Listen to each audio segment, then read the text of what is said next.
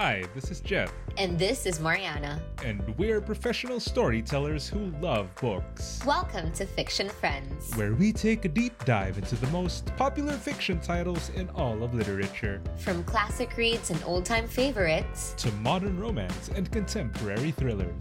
join us as we discover new ways to read, look at, and talk about books. Don't forget to subscribe to our podcast so you stay up to date with every new release.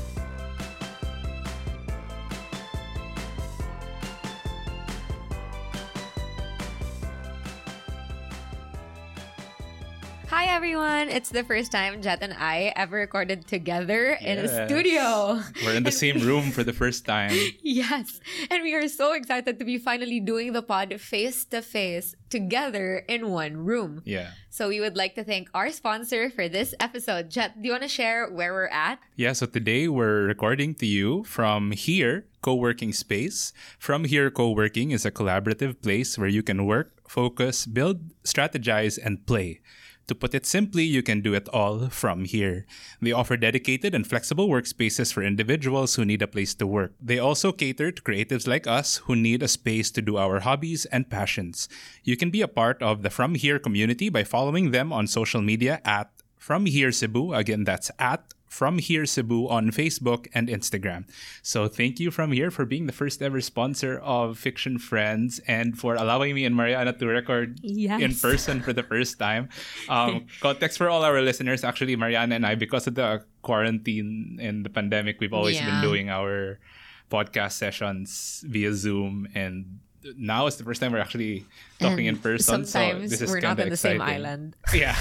So, yeah. So Mariana's mostly based in Dumaguete a lot, and I'm based in Cebu. So uh, now we're actually in the same island and we're in the same room. So we're recording this together for the first time in person, and we're very excited about it. But that's not the only reason I'm excited.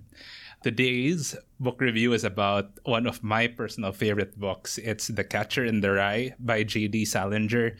And I'll be honest with you, Mariana. Um, when I first when I first approached you to discuss the possibility Yeah. of doing the podcast, I really just wanted to talk about Catcher in the Rye because it's one of those books that I was I just want to talk to anybody about it who's anybody who's willing to listen and I'm very excited that we're reviewing this for the pod today. So for the for new listeners, we usually start this pod with a spoiler-free summary of the book and a spoiler-free review. So it's written from the perspective of a kid named Holden. He's 16 and he's over he's watching this high school football game, I think, and he's contemplating about whether to return back to school or not. And in, eventually he decides that he's not going to return back to school because he's flunking out, except for one subject that he's doing well in, which happens to be English, and that gives us a clue into the themes of the book. But we'll get into that later on. Yeah. So he decides to drop out of school and then he takes a trip to New York City, which is nearby. And it's the book is essentially a chronicling of his trip to New York and his one weekend there. And um, that's essentially the entire plot It's of the story. exciting, one weekend. Yeah, it's, it, the entire book's just everything that happened to him in one weekend. So while that the plot might not might not seem very exciting, there's actually a lot to unpack there. So Yes. um, yeah. So what do you wanna do? You wanna get into how you how the book made you feel, Mariana? Like what were your initial thoughts reading it? Yeah. Because I'm curious. This is the first time that you read this, and this is my third time. let me unload a whole lot Sige. for the first part of this pod. So it's just it's just unusual because I was getting teary-eyed writing a review for The Catcher in the Rye, but I had no feelings at all for my entire reading journey. But last night as I was reading my notes, I was close to tears because I felt bad for the character. So if you if you've been reading reviews, it's really a mixed bag because some people really really love the book and some of them hate it. And I'm it's gonna, very polarizing. yeah. Yeah. And I'm gonna get into it later as to why I feel bad for him. Okay, so The Catcher in the Rye is kind of similar to a book we've just finished also for the pod, which is Norwegian Wood. And this might be a sin to some that I'm even thinking of comparing, but I felt the need to, considering that reading both of them felt like I was floating around waiting for nothing. Yeah. And I found similarities between the two main characters, both of them impulsive, spontaneous, and dealing with a big black dog. But Holden seems to be very much more interesting compared to the main character in Norwegian Wood, Toru. For starters, Holden isn't a pushover. And yeah, well, however, Norwegian Wood setting, along with the activities they did, made me end up liking that novel more than this by 0.2 at least. Mhm. But not, yeah, not something super big. So the book is rated 3.8 on Goodreads, but it only gets a flat 3 from me. Mhm. So let's start first with why I like the book. So it's written in first person, and if you've been a listener, you'd know how I feel about books written in first person. So yeah, that's my preferred style because it brings me closer to the character. And I found the novel somewhat relatable, 30% to be oddly specific. So it was relatable in the sense that the main character Holden feels bad about a lot of things, even weird, unnecessary ones. And I'm totally like this, especially when he's like, Oh, it's so sad. The guy's already 60 and this is what he does. Remember, there's a part of the book where he sees someone with this job and he's old and Yeah. he's like sad about it because he was already old and that was He's still, still working. his job. Yeah, yeah. So yeah, I'm I'm like that. I feel bad for a lot of people. and he also has a severe dislike for phonies, something I can relate to. And as a Virgo, you get annoyed by a lot of things. Something sometimes you wake up and everything's annoying to you. So yes, hold on, let's whine together. So you can see how this character has pure intentions. He has a big heart. He has this love for innocence, which explains why he adores his siblings, specifically Phoebe, his sister, and his other brother, Allie. Yeah. Okay, so now let's go to why I'm not a fan. Uh-huh. So the whole reading experience felt like I'm listening to a classmate who is pissed about every single thing. Yes. I remember there was a part of the book where he was talking about a kid who whistled. And for the entire page, it was just about that. It really had nothing to add to the story. yeah. So, at first glance, this may seem too whiny, but there's a lot going on beneath the surface Yes. of just him whining. So, Holden's character reminds me of Huckleberry Finn. Have Okay. you read? Yeah, Mark Twain. Yeah.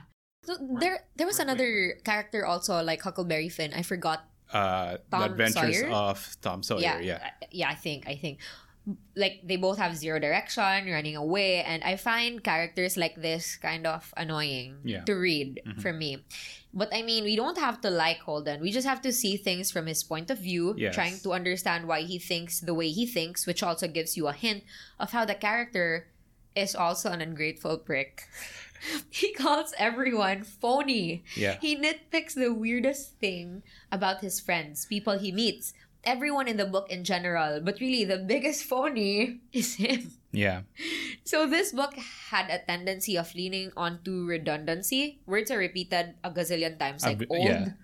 Catholic, and phony. So there's a whole lot of uninteresting conversations, but I also feel like that had to be because the character is also seeking a way out of his mundane existence, or maybe not existence, but how his life has been for a while. Mhm. So I found the plot kind of loose. Yeah. And I guess this is supposed to be how it's structured, which made it hard to flip the page. But I rushed it because if I do park it, I wouldn't be able to finish the novel at all. Well, it's a short novel anyway, so. so yeah, Yeah. so it was like easier to finish more than Yeah. the other one. But the, there were blurry parts of the book, and it comes with the narrator being just as unreliable. Mhm. So I want to hear what you have to s- to say about something that we need to discuss in the spoiler segment of the podcast that Okay. I just have to clarify Sure. if we're thinking about the same thing. So to sum it all up, books like this are not my type from the genre to the plot itself. But even if you're not a fan, you still have to give books like this chances, and that's how you grow as a reader. Yeah. So no book is ever a waste of time, Yeah. even if you dislike it. Yeah. So I'm glad that you brought up. Well, actually, uh, for new for newer listeners, uh, Mariana and I, uh, we have very different priorities when it comes to judging stories. So Mariana is more plot driven. She likes action, things that are constantly happening. So, and I'm more character driven. I like plots that are driven by character depth, dialogue, stuff that conflict that happened internally within the characters. And that's the kind of book that The Catcher in the Rye was. So um, if you're looking for a book that has a lot of things going on, like in terms of plot, you're not gonna Yeah. get that here. Not at all. Not at all. And given that, given that it's a character-driven book, it was very interesting that you mentioned that you don't like, you're not supposed to like Holden Caulfield. Yeah. And when you're writing a character-driven book and the main character is so unlikable, how could you ever make that book likable, right? And um, That's true. I think that's part of the genius of say, J.D. Salinger Yeah. that he made this book so interesting despite the main character being the way that Holden is. Is, yeah. He's very polarizing in his personality, and um, yeah, I'm I I there's a reason why it's one of my most favorite books of all time, and I'm going to get into it right now. I would brand this book as the anti anti coming of age story. Like there are stories out there that we're so familiar with, you know, um, kids that are forced, that are put into positions to grow up. Yeah. And that's essentially what this book is also about, but it's more of a commentary on those kinds of stories because Yeah. um, not all kids are always prepared to do that. and that's what Holden represents. Typically, coming of age means a person who has resigned himself to believe that it's time for him to enter a new phase of his life. But um, that's not necessarily the case with Holden because it's, it's so complex with him. Um, there are so many things that he's dealing with internally. Yeah. So it's not necessarily a coming of age story, but it's close to it or it's an anti form of it. Yeah. Um, it's written in the first person's voice, but you're made to believe that he's a very unreliable narrator because Yeah. he's very, as you said, he's very uh, hypocritical. He's very hypocritical. Like he judges people for doing things, and then he do, he goes ahead and does the same Yeah, exact exactly. thing, or he or he says the same exact thing. He's always asking you to believe in him. Like uh, he always, there's the there are these sentences where he says "trust me" or "believe me." Uh, you know, he ends his, his, his sent- he starts or ends his sentences asking you to trust in him or to believe in him. It reinforces the point that uh, maybe he's not as believable as Claims to be. Yes, he claims to be. That's right. Um, subli- subliminally, he is obsessed with the idea of preserving his youth and his childhood, and that's a recurring theme that we're going to get into on and on again over the book because he despises uh, adulthood so much. He he despises the fact that adults are such phonies and Yeah. fakes and whatever, and um, that's something that he always goes back to. Um, it's frustrating. It's a frustrating read for two reasons. Again, number one, it's the character, and the second one is the philosophy of the book. So, um, first, Holden is a very frustrating character because he's clearly in denial about a lot of his feelings, and he's a bit of a hypocrite. But there are also redeeming uh, aspects to his personality. He's a very sweet boy. You can tell that he's very empathetic and thoughtful character. It's just that he's been through a lot, and he's sort of been knocked into Yeah. uh, days uh, in life. Ultimately, the way he tells his story will have you really annoyed because his unreliability forces you to second guess everything that you're uh, listening or reading him say. So you have to do a lot of reading between the lines in order for you to really understand what's going on and for you to really extract the truth from the storytelling. This is definitely not an easy read. Um, if you're looking for an easy read, don't go for this, this, book. yeah. A lot of the language is very convoluted because Holden himself is a convoluted person. Hmm. Holden is very complex and he's definitely not for everyone. I, I can argue that not many people would like him if you met him in real life, but there's a lot of depth to his character. It's just that you're the one who has to bring that depth out. If you can't find that depth, then you won't be able to To- yeah. appreciate the book. But we'll talk about we'll talk more about how you can appreciate Holden later on. The characters in this book, there are not too many of them. It's really Holden and the people who are closest to him and the people he Yeah. happens to encounter in New York. They feel very intentional. None of them are there as like mere placeholders. They always carry some kind of philosophical weight, and we can get into that later. Uh, depth is very relative when it comes to reading in general. This book is very metaphorical, and I felt like J.D. Salinger wrote this book as an answer to the people who say, you know, popular media when it comes to TVs, movies, or books, you know, they're not meant to be overthought. You, don't have to overthink them. You don't have to overanalyze or, you know, uh, go really deep into the metaphors so much. You know, popular media is supposed to be enjoyed and taken as is. Yeah. And I felt like this book is the complete opposite of that, Of that, where yeah. JD, JD Salinger just says, no, there you can make content or media that that isn't necessarily enjoyable just at face level. You can only enjoy it once you take the time to actually really think about it and let the the philosophy and the thoughts sink with you, sink in. Yeah. And I felt like this book did that perfectly. And it's it's really evident because as you said, it's very polarizing. There are many people who really really hate this book. Yeah. Uh, just because They're so in between. Yeah. It's either you love it it's either or you, love hate it, or you hate it. It's not a meh book at all. Yeah. It's not an in between. So uh, I guess that he succeeded in that part. We uh, we can get maybe we can as we get deeper into spoiler territory, we can talk about why it is Why it- that yeah. way. The depth of Catcher is ultimately dependent on how much depth you can derive from it. If you're looking for a book that you just want to read and not have to think about it, then no, this book is not for you at all. But if you're the type of reader who believes that literature is something that should challenge you to really think and connect with those who are unlike you, and Holden is unlike many people Many that we people. meet. yeah, so uh, you can understand them better. Then you know this is a good read. Yeah. Catcher is definitely still, in my opinion, one of the most important pieces of literature to have come out of the 20th century. And I think if you're a book reader, regardless of your tastes, this is You necessary reading. yeah. You're, you might not necessarily like it, but it's an important read nonetheless. Yeah. That's true. Yeah, so I think that covers who we think this book is for. Also, I a lot of people say that uh, since Holden is in high school, this book can be recommended to high school students, and it's actually necessary reading for high school students also. But I'm not so sure if high school students have the life experience to really um, appreciate the book the way that's supposed to be appreciated. What do you think? I think we should, since it's a coming of age fiction, Yeah. we could still recommend this to young adults. Okay, yeah, Like, yeah, I yeah. mean, People Holden's a, age.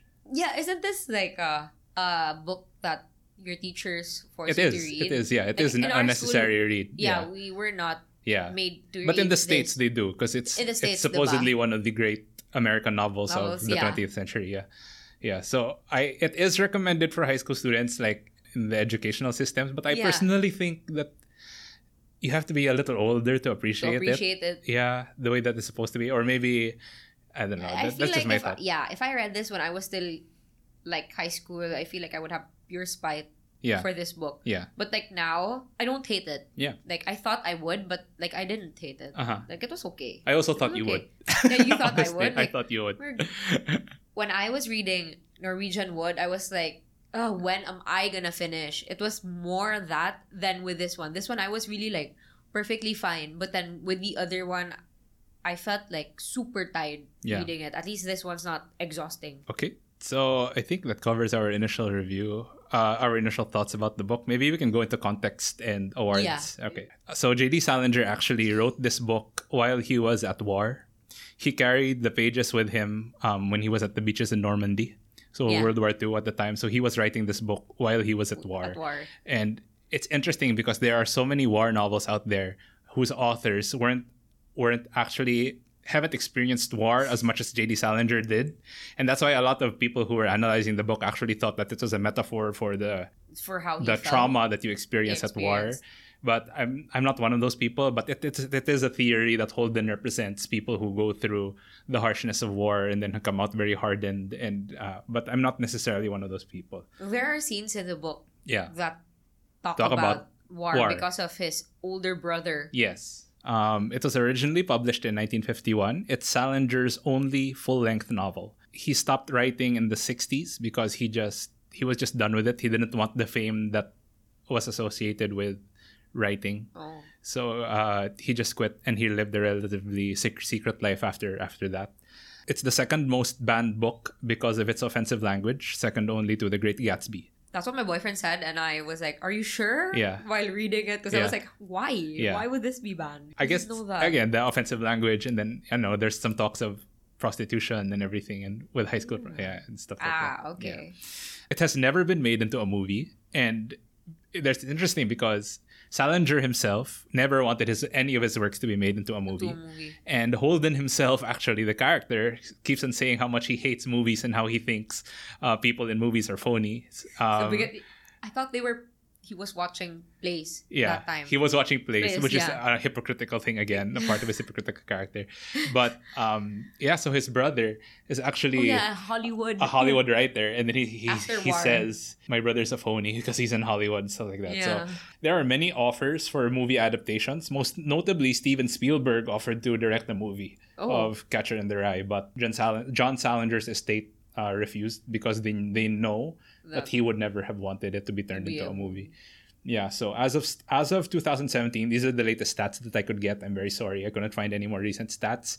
As of 2017, more than 65 million books, copies of um, Catcher in the Rye have been sold. So sixty 65 million. million? Yeah. It's one of Time Magazine's 100 best novels of the 20th century, and it's one of The Guardian's 100 best books of all time. And with that, I think we can conclude our spoiler-free portion of the Of book. the- yeah, okay. Yeah, I, I don't know. Maybe we can close this by saying like I I understand why it's a very important book and why it's one of the 100 best books Best- of all yeah. time. It, uh, personally speaking, it's one of my top five favorite books of all time, and we'll get to that later on. But yeah, um, so if again, if you're interested in reading this book because you want a reading challenge and you want to challenge your um, analytical skills and Yeah. Really digging deep and figuring out the depth of the characters, then this is the book for you. If you're looking for something casual and light, maybe skip this book for now. Yeah. Come back to it uh, later on when you when you feel like reading something heavy. Um, anything else you want to say, or should we go to the break? Yeah, we should do the break. Okay, uh, that'll do for our spoiler-free review. We'll be back after this break. And that concludes the spoiler free portion of the episode. If you do plan on reading the book, please feel free to come back and join us in the conversation in the second part of this episode. We'll be right back.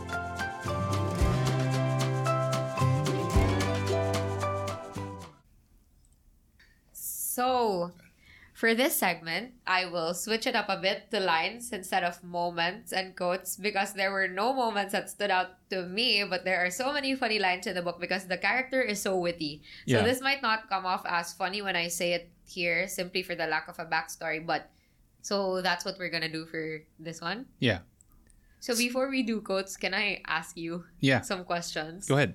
So, as mentioned in the early part of the podcast, there are things that were not clear to me. So, I want to hear what you have to say. Yeah. So, first things first, there's a scene in the book Mhm. where he sleeps in his teacher's couch. Yes. Mr. Antolini. I'm not sure yes, if yes. that's the the It's towards the end of the book. yeah, it's towards the end of the book, and then he sleeps there, Yeah. and he woke up to him hmm touching his head. Yes, Do you think Mr. Antolini was being, he definitely Fatherly. was. uh, or was it sexually something sexual? suggestive. Yeah. Before I uh, give my answer, I want to preface this by saying that everyone's gonna have different interpretations of what Of- happened in that scene. It's very ambiguous for a reason, but Because he way be- he didn't want to talk about it. Right. That's the thing. so um, Holden has he's naturally spiteful of adults. It's very rare for him to be trusting of adults, and this teacher um, happens to be one of the few adults he trusts. Right. Yeah. and that scene played out in such a way that the teacher i felt like salinger wanted to portray that even the the person that holden trusted the most that uh, as an adult still gave him a reason not to trust him and it further validated holden's whole philosophy of how adults Yeah. are just complete phonies like they're not the people the, that they think they are Yeah. yeah, so he So, definitely, uh, for me, he definitely did. s- That was sexual. That was a sexual advance. The rubbing of the head. Yeah, Okay. And I did not expect him to end up in Me- a mental institution. institution. Yeah, like, yeah, was it really the end? Like, I was so shocked. Like, yeah, he had, I mean, so do you think he needed that? Because the breaking of the windows part was Yeah. obviously because of his grief. brother. Because yeah, um, his brother, his favorite brother, Allie. dies. Yeah, Allie dies. So I think don't you think this is just like a normal reaction because you're so sad that your brother died. Yeah. I think he's still dealing with grief, but I don't Yeah. think it's enough to send him in a mental institution. yeah. And he's But young. I think the reason that they sent him to the mental institution is because the grief was already manifesting in everything that happened in the book essentially dropping out of school and going to a Well, motel and getting into fights with you know his his dorm mates and with that he renting a prostitute and getting into a fight with a pimp you know these are these are not things that the kid should be doing essentially um i think it's very important But to that wasn't even his fault. The Right. pimp. Yeah. It's very interesting that in the end it's revealed that he's already in the mental institution. So what we're made to uh, understand from that is as he's narrating this book, he's already in the In the mental, mental institu- institution. So and once we get to that part, he doesn't want to tell the story anymore. He feels like his story is done. And I feel like oh, I'm getting goosebumps saying that. Um, yeah, so um, I feel like it says so much about how he's so unwilling to confront his mental uh, sickness, his mental Yeah. illness, that he just decides to cut the story there. But he understands that there's something wrong with him, and Yeah. because he, you know, consented to be in a mental institution, and he's there now, and yeah, it's one of the few books that actually talked about mental health that early on. Like in the 1950s, Yeah, that mental health really- wasn't yeah. very uh, as popular, as it Popular is as it is now. now. Yeah. So I also never thought that Catcher in the Rye, correct me if I'm wrong, Uh-huh. meant he wanted to catch the kids before they fall into the abyss of not being innocent anymore. yes. Like, is that how it meant to you? Like, is that how Yes. it means? Yeah, No. that's that's exactly how it means. So it's um well, again, it's all a matter of uh how you perceive it. Yeah. But yeah, for me that's also what it meant. It's one of the rare times in fi- we did this when we were talking about uh it ends with us remember when you asked me um did I have that eureka moment Yeah. or that aha, wow moment when I when I heard um Colleen Hoover write the words it ends with us. Yeah. It's that it, I had that exact moment when I read the catcher in the rye Really? metaphor because I never I mean it I also felt the same way about To Kill a Mockingbird because I know it's the kind of book where like you don't that you can't extract what the story is based on the title because you're Yeah. like what does what does this have to do with what what does it mean to be a catcher in the rye so um so Holden envisions himself in a rye field and he says that it's his dream job in life if there are little kids, he just wants little kids to play around in the rye field, and they're just running around. And there, it happens to be like on a cliff. And when he notices that there are, there are kids who are about to fall off the cliff, his dream is to just be the one who catches, them Catches and makes sure yeah. that no, just stay here, just keep on playing. So it's essentially his whole philosophy of, um, I want kids to enjoy their childhood, and We should see it's Peter Pan. from my understanding, it's because it's because his brother never got to do that. yeah. Yeah. That's so true. Yeah, and he it's really every all of the trauma in this book stems from his brother's death. Yeah. I feel like so yeah, which I which I'll get into later on also. So yeah. So there's this one book that uh, uh there's this one quote that I really like. He says, "I'm quite illiterate, but I read a lot." yeah. which, is so funny because What part? it's on page 21, so it's relatively it's in- early he on. was still in the dorm He was still in the school, yeah. He, he he narrates, he says, I'm quite illiterate, but I read a lot. And it says a lot about who he is because um again he was flunking in every major subject Yeah. except English. So he really likes reading. he likes yeah. he likes escaping, essentially. That's what he's trying to tell us, Does I feel. he- He likes to escape into literature uh, Yeah. a lot because reality is too much for him to bear. Do you have any other quotes you wanna do you have any quotes you wanna bring up? No, mine is like funny lines, but uh, yeah. Okay, so I- I- I, have actually another quote that Quote, connects to reading. He says, "What really knocks me out in a book that when you're all done reading it, you wish that the author that wrote it was a terrific friend of yours, and you could call him up on the phone whenever you felt like it. I like that also. Right? Yeah. Uh, it speaks to the point of literature being about empathy and letting others know that." You know, you you connect with them. So it's Yeah. it's it's J.D. Salinger's way of saying, if you happen to relate with Holden, I want you to know that there are people who can connect with you, who who can relate to Yeah. you, and um, you might not be able to phone me as a as an author. Like, don't call me up on my phone. Oh, but yeah. this is my way. This book is my way of telling you that you know you're, not, alone. Yeah. yeah. It's very it's very nice. It's a very nice quote. You wanna go first? You wanna you wanna say one? So yeah, I can start with a funny line. Okay. So the first one is about this antisocial dormmate, and it goes like, he Which one is this? Is this Stradlater or the other No, one? No, the Oh, funny other one, the okay, pimple okay. guy. Yeah, yeah, yeah, yeah, yeah. What's his name? I, I forgot, his name. also. Yeah. so he has this he has this um doormate who's filled with pimples. yeah. And he always talks about how disgusting Yeah. this guy Yeah. is. I forgot his name. Yeah. Wait, anyway, so it goes like he always wanted to know who was going. I swear, if that guy was shipwrecked somewhere and you rescued him in a goddamn boat, he'd want to know who the guy was that was rowing it before he would even get in. yeah. So, and it's funny because I can relate to it. I always ask why, who's going, who's Yeah, going. Like yeah. I'm big on that. And then, but at the same time, this line was also reflective of what his doormate was really like, from the pimple-filled face description down to the things he says. Mhm. So yeah, I found that very funny. For like, it was a funny description for that guy. That actually, Holden can be quite witty and funny a lot, is. right? He is. Yeah. Like I was laughing a lot when I was like reading this book. What's yours? What's yours? I have another one. It, it, it was also funny. It was when they were um in New York already, and he was um he was on the date with this girl. Yeah. And then they were like roller skating. They were in the roller skating rink. And then Holden was talking about this show where a guy is in roller skates and he does this whole like routine on the roller skates, and and he and then Holden says, He was a very good skater and all, but I couldn't enjoy it much because I kept picturing him practicing to be a guy that roller skates on the stage. It seemed so stupid. I guess I just wasn't in the right mood.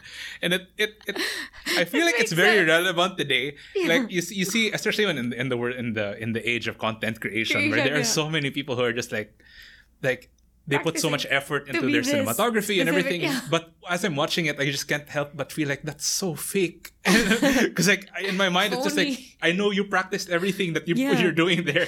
So like yeah, I mean like it's amazing how relevant this book is. This like book is six even years. up to yeah, even up to now. Yeah, I mean, uh, I, I found my when I was reading that, I was like, oh, this is a comment I tell my girlfriend all the time. like uh, whenever I see some like TikToker. yeah, or like a, a YouTuber who does like, uh, you know, who put so much effort into their cinematography. Like Yeah. they, they put the camera down and then they have to walk out of the room and then they film themselves going into the Going- room and they're like, I know what you did there. Like, Yeah, I, mean, exactly. I, I know what happened there. Like, Like, the it's day so in a life fake. Yeah. video. yeah. So I don't know. Like, I, I get, Holden has a lot of uh, commentary like that. That's Like really that, funny. Yeah. Um, do you have any other more have lines like two that? more. Yeah, go ahead. So the second moment and or line was when he was talking about the disciples because Yeah. I really find like religion commentary Yeah. funny. Yeah. So he was talking about the disciples of Jesus and he said, They annoy the hell out of me. If you want to know the truth, they were all right after Jesus was dead and all, but while he was alive, they were about as much use to him as a hole in the head. All they did was keep letting him down. Yeah. and it's so true. Yeah. like, okay, that's it. That's was this when he saw the nuns, right? That was yeah, when- yeah, yeah, and then he was he felt bad for the nun. Yeah, so that's when you for can see that that his character is really sympathetic. He is, yeah. Yeah. Uh, yeah. And there's that it's a trend actually. It's not just the nuns. He also felt bad Felt for the bad for- prostitute. yeah. and- For the, that that prostitute scene was so funny. Yeah, Like that I was found that funny. so funny. but it made a lot of sense. yeah. So my last one is Yeah. when he was talking about being in a like he was talking about war Mhm. and then it was something like he'd rather be in front of the firing squad because he can't stand looking at necks because you know how like in boy scout or in CAT or NSTP Mhm. um they force you to look at the neck in front of you to observe a, Yeah. a straight line Yeah. and he's so annoyed like he doesn't want to look at necks that he'd rather be in front of the line Yeah. in a firing squad so yeah that's Yeah. that's all that's all he has me. the most random thoughts. And which is so funny. But they're so relatable. Like his thoughts are like, I've had this kind of thought before and I understand. like he's not afraid of being weird. Yeah, Yeah. which is Uh, nice about him Yeah. But it, it can also be off putting. His like his very his his way of because he talking. complains about everything that's he's very why whiny. Yeah. I actually don't have any more quotes, but moments it's hard because the moments they tie into the quote. They're they're quotes, but they're also moments. Moments, so yeah. I think we can just merge the merge two that yeah for for now. So there's this segment on page 33 where he's talking about his. He was talking about Stradlater. Okay, Yeah. so I'll just read the whole quote. shit i hate that guy Yeah. That's something else that gives me a royal pain. I mean, if you're good at writing compositions and somebody starts talking about commas, Stradlater was always doing that. He wanted you to think that the only reason he was lousy at writing compositions was because he stuck all the commas in the wrong place. Yeah. He was a little bit like Ackley that way. Uh, so here, in that whole section, he's complaining about how um, Stradlater was saying like uh, he doesn't know how to stick the commas in the right place. But there's this passage in that paragraph. He says he was a bit like Ackley, comma that way. So Yeah. si J.D. Salinger de- deliberately placed a comma in a sentence that there shouldn't have been a comma. So um, I think it was the writer's way of saying this book. It's not just about the dialogue. You're going to have to pay attention to syntax also, yeah because there's depth to be had in the syntax. So you have Yeah. to pay attention to stuff like that. And I felt like it as a writer when I noticed that I was like, there's not supposed to be a comma there, and then it's the paragraphs. com- It's it's essentially about comma placement, and I felt like it's it was also his like way of saying acknowledging to other writers like, hey, uh, this is for you. So I, Yeah. I felt like, yo, I, I noticed that very cool moment in the book. So there's this girl that Holden likes to talk about also, Jane. Jane. We never get to meet her for real. Yeah. Right. it was always Yeah. So uh, what what's your interpretation of why he likes to talk about her a lot, or what she represents in the story? maybe because puppy love Yeah. For me, it's like uh, he, he keeps saying that he wants to talk with her. Like, uh, I should go call Jane, or I should go yeah meet Jane. but does jane really exist But he never does this. he has a vision and understanding of who Jane is, is in Yeah. his mind. Like, yeah, you know, puppy love, like, and, and, maybe he doesn't want to destroy that image of Jane. exactly, like, That's I why- think the reason he doesn't want Yeah. to meet and talk to her is because he wants to preserve again that part that that part of Jane in his mind, and like that That's would why be he the was so nervous truth. Mm-hmm. the whole time. Strad later, Strad was talking about talking her. about Jane because he didn't want the Yeah. Jane. yeah, If she Yeah. was even. Right. So again, it's it it it gives us a clue into Holden's whole philosophy of like not wanting to embrace the future in the present just yet. He just wants to cling to the past as the much as possible. Yeah. So on page forty-one, um, there's actually an interesting uh, moment there where he's about to leave school, and then they're having this like snowball fight, and then hold on, let me read that pa- passage. I went over to my window and opened it and packed a snowball with my bare hands. The snow was very good for packing. I didn't throw it at anything though. I started to throw it at a car that was parked across the street. But I changed my mind. The car looked so nice and white. Then I started to throw it at the hydrant. So since the I feel I feel like in Holden's mind the car being white, it represents the purity and the innocence of, Of- childhood. And he just didn't want to mess with I that. So he just threw it yeah, on. on the He, red. he yeah. just threw it towards the red fire hydrant. And like it's it's passages like that in the book where like it's not explicitly said what Holden Yeah. is thinking, but you're going to have once you really think about it, it's like there there's a reason why he acts Uh, the way the that way he does. Yeah. Yeah, and it's it's very interesting. Uh, I just love little tidbits like that. But I think it's also um presented when he went to um his sister Phoebe's school Mhm. when he would see all the fuck you vandalism in the wall. Yes. And then he was He so wanted- pressed Yeah. because of that. The, the, museum, right? It was when he took, oh, I, took I'm her not to sure the museum. if oh yeah, it was in but the I museum remembered, yeah. there's this very for me the one of the most important pa- i don't know i guess i'm i might be overhyping this but for me it's one of the most important passages in literature of the 20th century and we're going to use it as a teaser on social media for this for this episode um, i'm gonna say it to you now so he's describing his his brother Allie so this entire book is written in the first person but it's in the past tense. So Yeah. he's in the mental institution and he's talking about everything that's happened in past events. So this is the entire passage of the book. So what i did i wrote about my brother Allie's baseball myth. it was a very descriptive subject. It really was. My brother Allie had this left-handed fielder's myth. he was left-handed. The thing that was descriptive about it though was that he had poems written all over the fingers and the pocket and everywhere in green ink he wrote them on it so that he'd have something to read when he was in the field and nobody was up at bat. He's dead now. That sentence, he's dead now, is the only sentence in the entire book that's written in the present tense. oh, Yeah. I didn't even notice. Yeah, that. so again, it's like it's something that only a writer would notice. would notice. Yeah. And that line signifies that that's the only thing that's on his mind in that Yeah. moment. He's dead now. Like the importance of that line, it, it it's a clue into what's what's at the back of Holden's mind essentially. Like um it's it's really his brother's death that's causing all of his All of- trauma. yeah, So like that. if you notice that line, that's it. That's the spoiler for the entire book. Like everything that happens in the book is because he can't deal with his the fact Bro- that his brother is death. dead. Yeah. And I feel like, wow. Like when I read that, I was like, Salinger, you're so like again, you know, it's little details like that you really you you have to pay attention to. I don't know, I just really love it. Um, I have something to ask you. He he does he asks this to his cab drivers a lot um, about, About the, the duck? the ducks in Central Park because it's getting cold, you know, and then Yeah. he, he keeps on wondering about why the ducks Where where, the the ducks ducks would go. I want to ta- have get your take on why why would that be so important to Holden? No Yeah, but but Well, didn't like- you find it weird? Like he was very specific about that question. yeah. Yeah, W- was it like symbolic to Yeah. anything? yeah. Like, what did you think? Did it symbolize Okay, so um, homeless people? Like what? I, I, actually, um, I'm going to steal this from uh, another author named John Green when he was talking about Catcher in the Rye. John Green said, The importance of books with metaphors like this is because metaphors give us a better glimpse into the reality of life. For example, when you're a kid in high school, he says, Yeah. like, if you ask someone, So, are you interested in dating anyone right now? Like, that's what you're saying. But what you're really thinking is, Are you really are you interested in dating me right now? Like Yeah, if you, if yeah, you yeah, something yeah. like Eh, so. So in, in Holden's case, it's like he's so concerned about where are the ducks going to go now Yeah. that the seasons are changing. But in reality, what he's really saying is, where am I supposed to go now that my life is changing and I'm tr- supposed to transition into Oh, adulthood? Okay.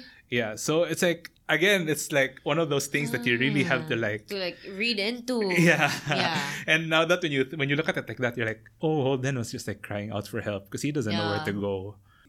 But he was He- crying out for help in the wrong places, to be Yeah, honest. that's true. Yeah. Because again, he can't trust adults. He he thinks that they're phonies, so he just goes to whoever's willing to listen to him. So yeah, he keeps on asking where the ducks We're are gonna go, angry. but in reality, it's him. He doesn't know he's being forced into this phase of life that he's not ready for, and he doesn't know Is how it also why he doesn't want to have sex? Or maybe because he so. just didn't find the right person to do it with? No, I think it's it's he. I think he associates sex with something that adults do. Because, like, it was also. He brags about it to his friends, like uh, you know, I've had, I've, I'm experienced in that, in that, and so he's being but a maybe phony. he just didn't wanna because the girl was a prostitute and he had no feelings towards her. Maybe. So it's so hard Yeah. for him Yeah. to do it with someone yeah, he's not and he just wanted to love talk. with- He paid Yeah. her to talk. to talk. It's so sad. So he Yeah. paid him paid her five dollars, diba? Yeah, It was supposed to be ten. yeah, and then five for the girl, five for the pimp. yeah. Like yeah, that was Oh really my sad. God. Yeah. Do you have? You want to bring up a moment? I feel like I've been I've been talking too much about the book. I'm sorry. I really am a fanboy. So It's okay, it's okay. yeah. Um. So um I Yeah. don't have you know how our pod usually has moments that we're not a fan of. Yes. So this one I don't have specific moments that I particularly dislike, Yeah. but characters I have a few. okay. And the character I didn't like the most was his roommate Stradlater because he's a He's kind of douchey. After all, he was the one who asked Holden to do his homework because he had a date. Yeah. But he was also being a little bitch about it, complaining, even hitting Holden. And Yeah. diba, like you, you asked for something, you asked for help, and then you're complaining about it. Like Yeah. it's so douchey. Yeah. And his vanity made him entirely superficial. But that's because we're looking through Holden's lenses. Yeah. So we don't really know what this Stradlater guy is like completely, you know? Yeah. And another one would be the 60 year old doorman who beat him up. I used to feel bad for him. Yeah. But then what he did, like, he, he so this doorman's a pimp. And then, so in this scene, Holden only pays the prostitute $5 because they didn't do anything. Yeah. They were just talking. Were and just it was talking. so fast. Yeah. And then the pimp gets so mad and he beats this kid up Yeah. Which I didn't like. So Yeah. yeah. So I love Phoebe the most, and maybe I The was meant sister. to. Yeah, the little sister. And maybe I was meant to because Holden convinces you how likable, talented, and pure. It's from Holden's is. perspective that you're Yeah. supposed to like her. So yeah. that's why I am liking her. Like. I like her because of that. Like the things I hear about her. Yeah. Yeah, um, I want to talk about Phoebe also later Okay. on. Uh, but for now, I want to go back to the scene with the prostitute because there's Yeah. this part when he's hanging out with her, and she's she she takes off her dress. It's a very supposedly a very nice looking dress according to Holden, and she takes the time to hang it into she she puts it in a clothes hanger. him to hang it. Yeah, yeah. And Holden felt bad in that moment. And, then, and that moment, like, why? And he he explains like he felt bad because he was thinking like, oh, she must that she must not have that many clothes because Yeah. she she really values that dress and she wants to make sure that it doesn't That- get ruined. yeah. And it made him feel bad. And it's a trend that happens again. Like again when he meets the nuns and then he Yeah. sees them, they're having like this really simple breakfast. And like he decides to like Like toaster. I want I want to give you money. Please please take my Yeah. money. And it really depresses him to see how there are adults who uh, live life like that. And Yeah. he's I think it's his way of acknowledging his own privilege, yeah. right? Also. As a kid, like he's very self-aware. Like I'm He's I'm lucky, but at the same Yeah. time, he knows Yeah. that he is. which is like again, Okay. which is a sign that like Holden isn't a complete asshole. Like, Yeah. Of course, he has a big heart. sympathetic Yeah. towards others, and uh, it gave I don't know. It gave us a very another side of him, like a, a deeper glimpse. It uh, there was this also. He was talking about this like he had this really expensive um, luggage that he would bring to uh, his dorm, and then he had this Ah, roommate Roommate who. who wanted to like, oh, your luggage is so nice, and so the roommate would always put his luggage on display so that people who passed by the dorm would think that it was, it was his. his. Yeah. And so, and that that also made Holden feel really bad Yeah. because like I think it it makes Holden feel bad to see that other people don't have it as good as him. As him. Yeah. Right? It's like oh, man. Which is why I do not completely hate, hate the character. Him, yeah. It's redeeming because, qualities. Yeah. Yeah, yeah. He's not as bad as how other people. Make it out to be. Yeah. yeah, yeah. There's this one anecdote that Holden talks about in the book. There's this old story where he and his friend Holden meet up and take their bikes to go playing with toy guns. Yeah. And then Allie, the younger brother who died, wants to join them. And then Holden tells him, "No, you're not. You're not allowed to join us yet." Yeah. You know. And he he he admitted that he whenever he talks, he admitted that he likes to talk to Allie whenever he's depressed because Allie gives him comfort and Yeah. whatever.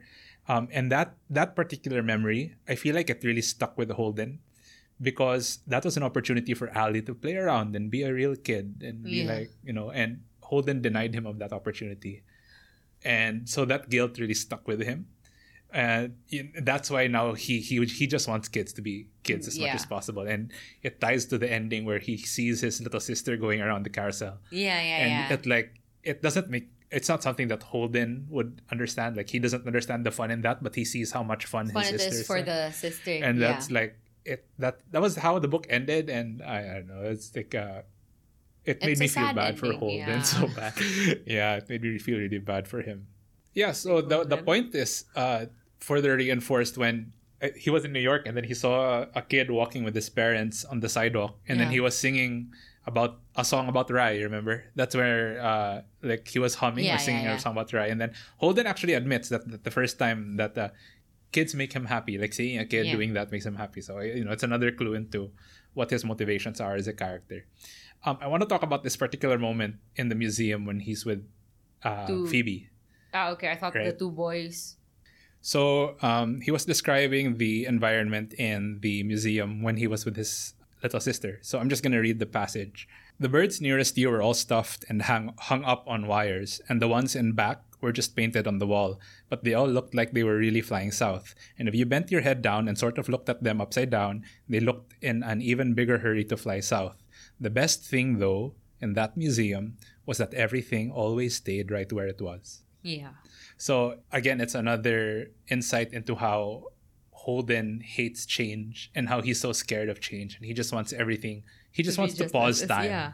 I love those little tidbits like that because it, it it's it's Holden at his most vulnerable, Yeah. and I feel like that's when he's most likable. Also, what what did you think of Phoebe and Holden's relationship?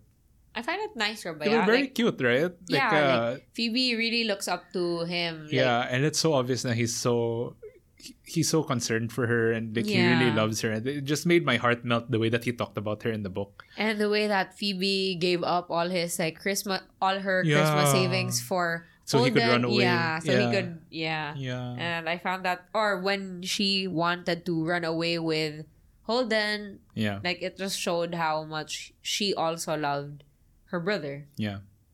Or maybe she didn't want to lose another brother. Because basically, like, That's true. She's also dealing with that trauma. yeah, because Yeah. like the first brother's in Hollywood. So he's like gone. And then the other brother died. And then Holden's running away. So it's like she's left alone. So she wanted to be with them, Yeah. I feel. Towards the end of the book, there's this um, monologue that uh, Holden says. Um, he, he's, he, it's this anecdote about this public speaking class that he took, and he had a classmate that like, who who was trying to give a speech, and then all of his classmates were yelling, "Digression, digression! You're digressing from the topic." I Yeah. hated that part. yeah. So it's it's it's actually Him. Holden. Yeah. Right? The entire book, he starts he starts- he, starts a point and then he doesn't finish it. He doesn't see it through all the way. Yeah, So- and then he starts talking about something else. Yeah, yeah. So I interpreted that to mean like um uh he couldn't finish any of his ideas thoroughly because uh, number one, either it ha- he has a manic personality, or number two, he doesn't. He's afraid of what he's gonna find once he finishes an actual thought. Like he's scared of what the Ah. truth is going to be. So that's why he like when he sees that his thought process is going somewhere dangerous, he just changes the topic Topic entirely. right away.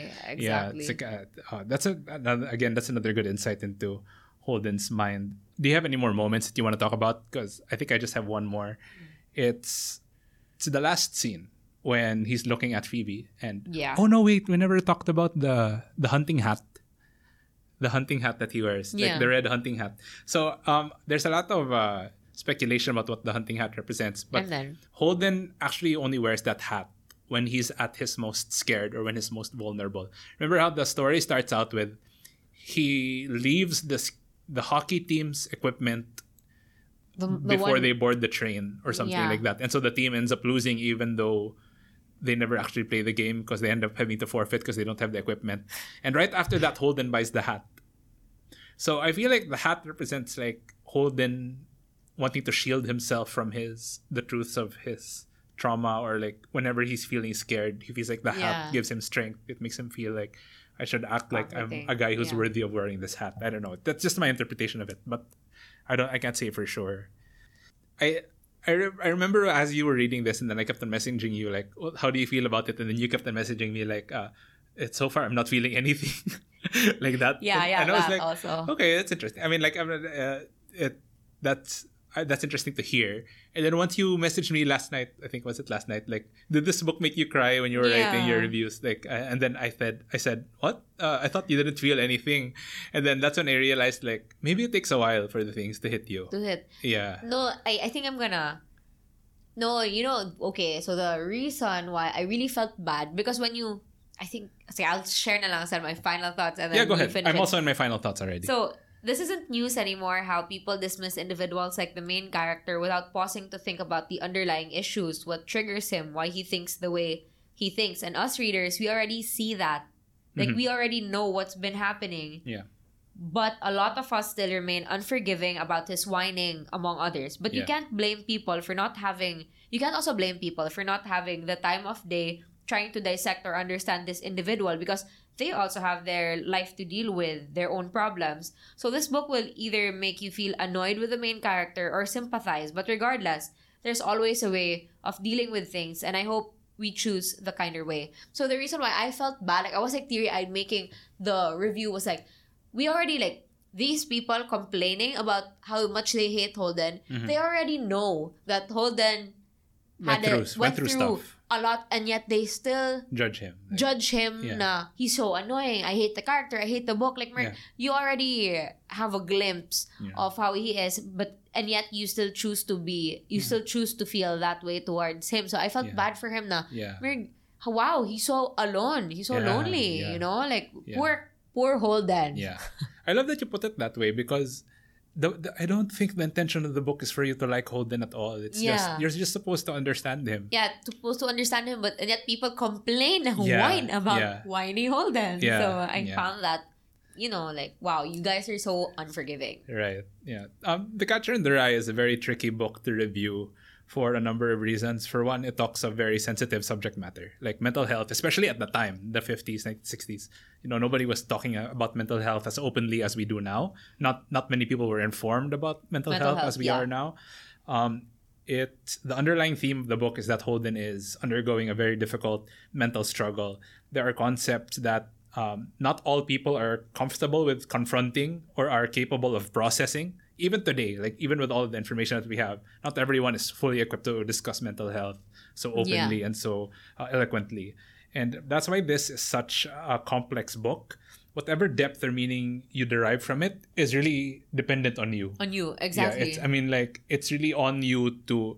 The more that you're able to extract from this book, the more you're going to enjoy, to enjoy it, But if you like don't it, have, yeah. if you don't put in that effort, it, it's not. It's not. it's just gonna be. Uh, it's just a meh. Yeah, it's really because nothing Yeah. happens. It's like the Yeah, plot. that's true. It's non-existent, and it's really up to you. It's hard to judge the book on on its own because, again, it's really dependent on the reading experience of the reader also. Yeah. And for me personally, it's a book that was targeted more to me. And it spoke to me because I put in that effort. I wanted to figure out what everything meant. And I was surprised the second time around reading it that I was still learning some stuff, seeing some stuff that I didn't see the first time.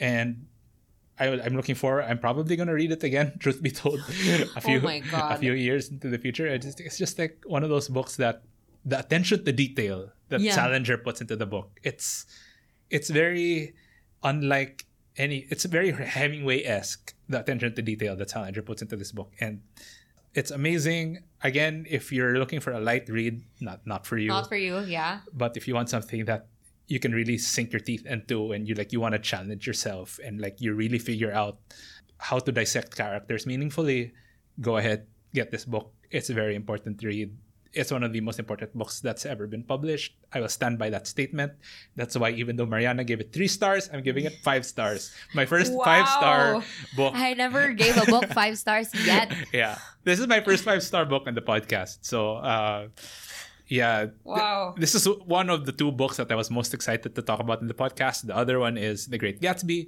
Whether or not we will be talking about that book in the future, wait and see. I Yeah. Uh, I guess that concludes our review of The Catcher in the Yes. Rye. Thank you, everyone, for listening. Again, thank you to our Thank sponsors from here. Yes. Co-working space. Follow them on Instagram and Facebook at From Here Co-working Space. It's a really great space for you to just come work. And thank you, listeners, for listening to us talk about The Catcher in the Rye. Uh, we hope to catch you in future episodes. Please follow us on Instagram at Fiction Friends PH on Instagram. yes. If you're on Apple Podcasts, please give us a five star rating. It really helps to push our podcast. out there, yes. Yeah. So, um, wha- tell us what you felt about Catcher in the Rye. Did you hate it? Do you love it? Yeah. You can comment on our Instagram. Send us messages about it if you want. Uh, we're, Yeah. we'd, we'd be willing to engage with you on social media, talk Of to you course, about your thoughts on the books. Yeah, we're looking for friends. Also, if you want uh, us to review certain books, right? We're yeah. open to. We're always actually talking to people on Yeah. our Instagram account. Like we're always talking about a certain book to Yes. someone. Yeah. Like how they feel about Yeah, the podcasts we already launched. Yeah. Like they usually also talk about the book. Yeah, that's so if true. you're looking for someone to talk to about a certain book, yeah, because there's no one there. yeah, that's what we're here for. Yeah. and then um, we're also in the process of planning our lineup for season two. So if you have any suggestions for books you want us to review, please send us Please send, them yeah, over to us. Let we'll be, us know. and maybe we might even let you be a part of that conversation. So we'll Yeah. we'll see. Um, so yeah, again, thanks for listening. That does it for our review of Catcher in the Rye by, by JD Salinger. Uh, goodbye, guys. Bye.